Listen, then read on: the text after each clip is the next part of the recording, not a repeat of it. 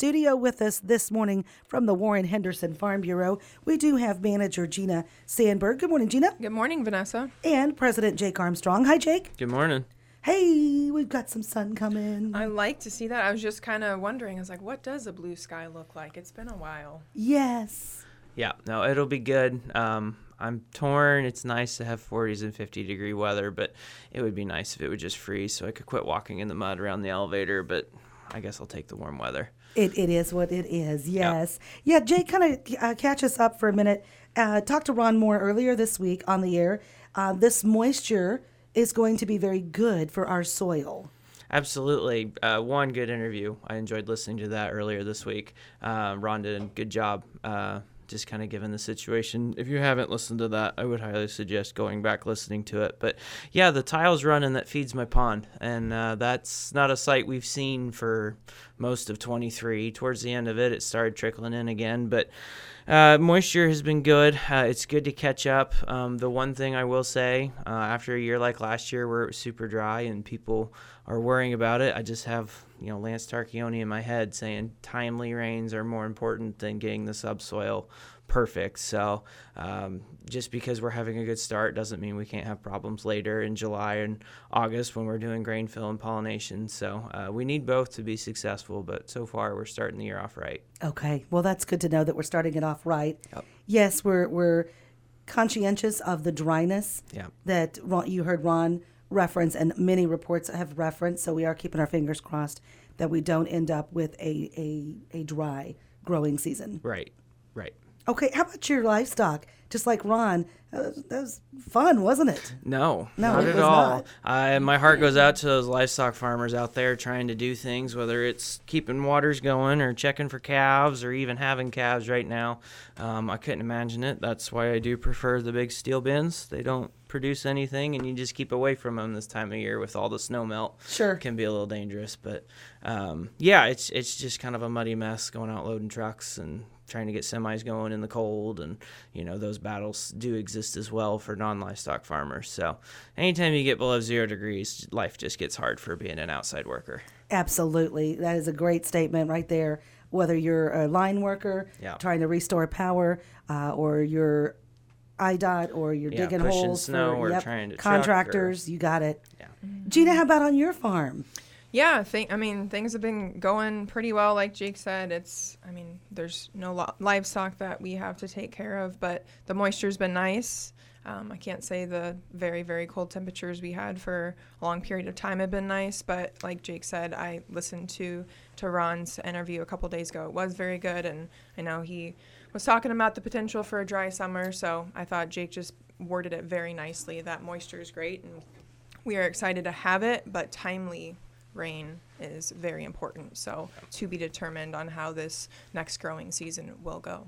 Okay. How are things at the Farm Bureau? They are going well. Um, winter's kind of our planning slash meeting season, so I wanted to send out a few reminders, um, both of some upcoming events as well as my first thing. Uh, there's about a month left for students to submit applications for scholarships. So I wanted to send out a reminder about those, and all of the information I do talk about is available on our website whfarmbureau.org.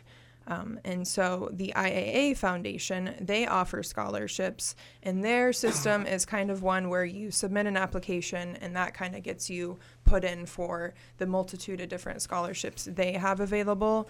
Um, and again, information's available on our website. The deadline for those IAA Foundation scholarships is February 15th. So high school seniors or those who are in college currently. Uh, excuse me, if you're interested, be sure to um, check out those IAA Foundation scholarships and then our own Warren Henderson Farm Bureau Foundation scholarships.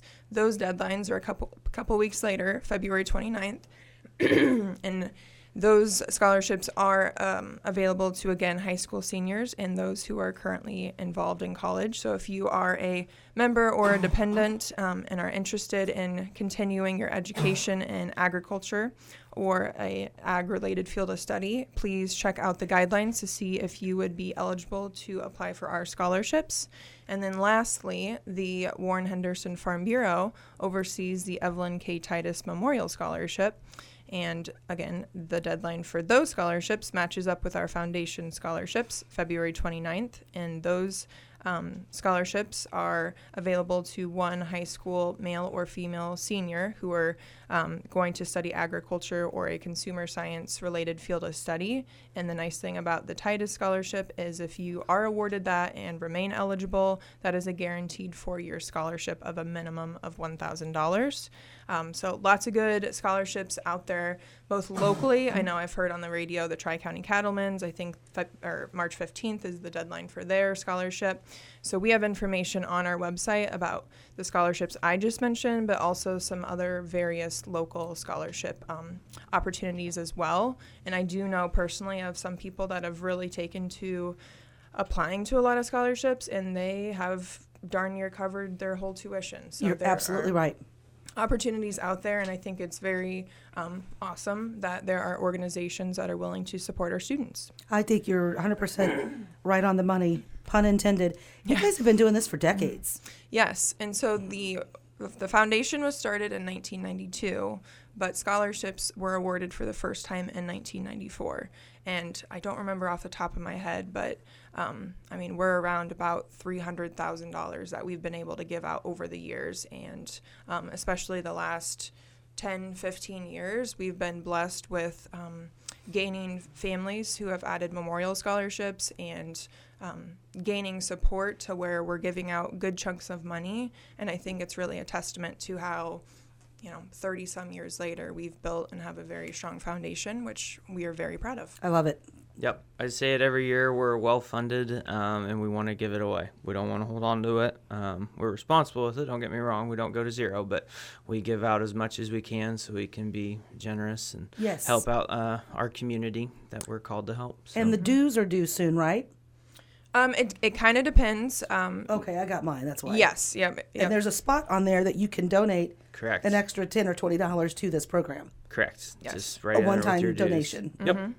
Yep, absolutely. So, uh, yep, on your due slips, there's an opportunity to donate to the foundation or to our Ag in the Classroom program.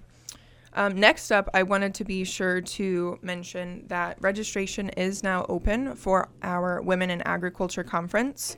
Um, this conference is hosted by about 12 local county farm bureaus, and we work hard each year to put on an all day conference that um, we hope that local women are able to attend. And this year, it is again up in Rock Island at Bally's. Um, uh, it's a casino, but they have a conference center.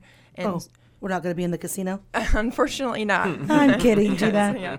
Um, but it is an all-day event. It begins at 8:30 and will wrap up about 3:30. There's a great lineup of speakers. If people are interested, again, whfarmbureau.org or um, has the information, has the link to the website. There's a, li- a full listed agenda, um, full listed bios of speakers. Um, there's information about each breakout session. But I did want to mention that some of the breakout sessions this year will include topics such as aquaponics, landowner rights, tax law and planning, local food markets, and mental health on the farm.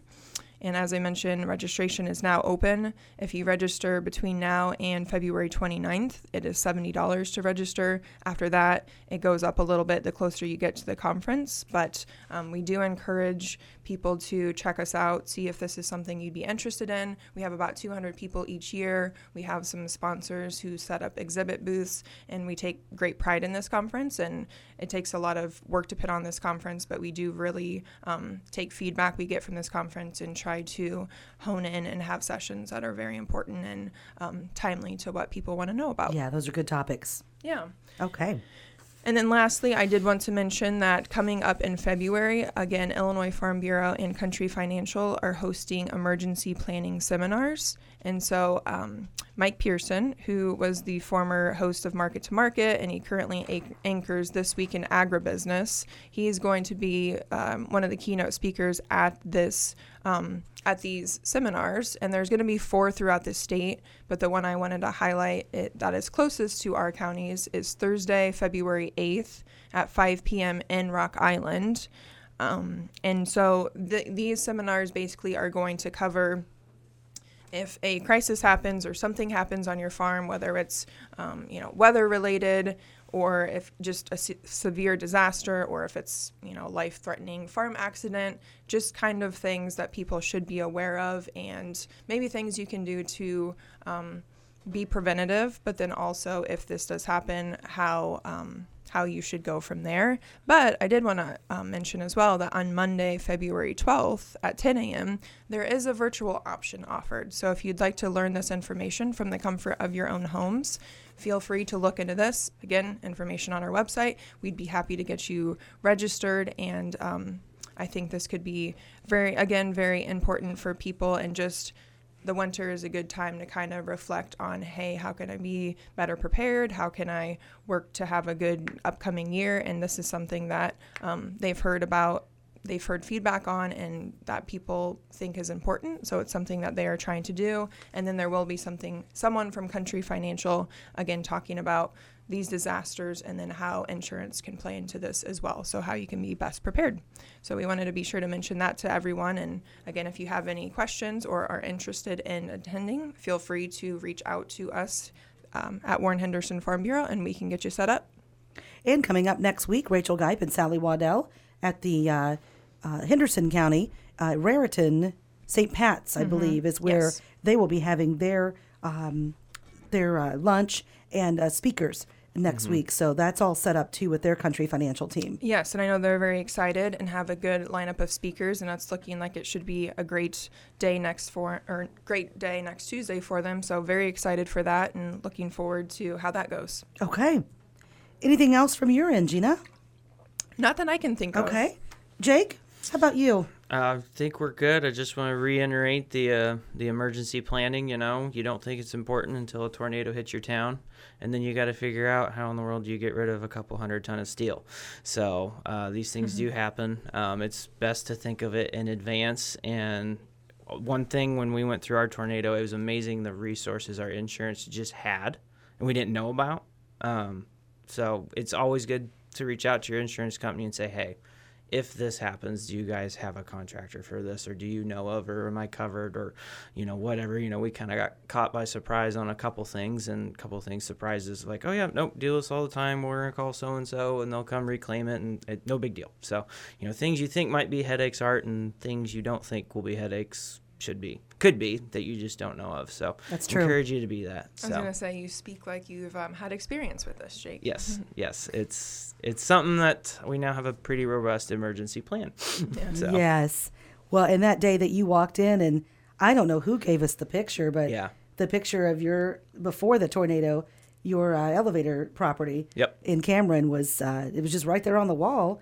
I didn't know what it was. Yeah. And Jake's like, "That's my place." Yeah, that's Cameron. That's what that is. Before the tornado, A long time before the tornado. and So- now that proudly is displayed at your place. Yep, and that's a good talking piece with a lot of our customers. They'll look at that and it's like, "Holy cow, what year's that?" It's like, "Well, I don't know. You helped me figure it Yeah. out because it was it was pre-tornado. It was pre when we built this bin, but we had built this shed, so it was kind of in these years, and you know, so and so's house is still standing, so it couldn't have been that. You know, it's just a fun conversation oh. piece, and I appreciate you giving us that to it. But it, yeah, it's neat to look back um, and It's- just see how things have changed over the last ten years. I've been at the elevator. And I don't know how long it was here because I found it in a back office. Yeah. when I got here in 2008 and Okay, yeah. was putting pictures up that, that around the building and so I don't I don't know how Yeah. long that's been here. Yeah, it's a it's an older photo. I'll say that much. I mean, early 2000s is my guess because we had put up a wet bin that wasn't there in Sure. 2011, so it was pre that. But we had our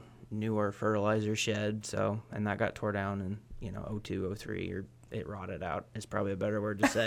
tore down. So Well, you guys go have a good rest of the week. It's going to be muddy, Jake. Sorry about that, but the temperatures will take them in the sunshine. yep, absolutely Dry out. Yes. Absolutely. Thaw out. Absolutely. More like it. Mm-hmm. All right, Jake Armstrong with us, President, Warren Henderson Farm Bureau, and Gina Sanberg, the manager, also with the Warren Henderson Farm Bureau. It is.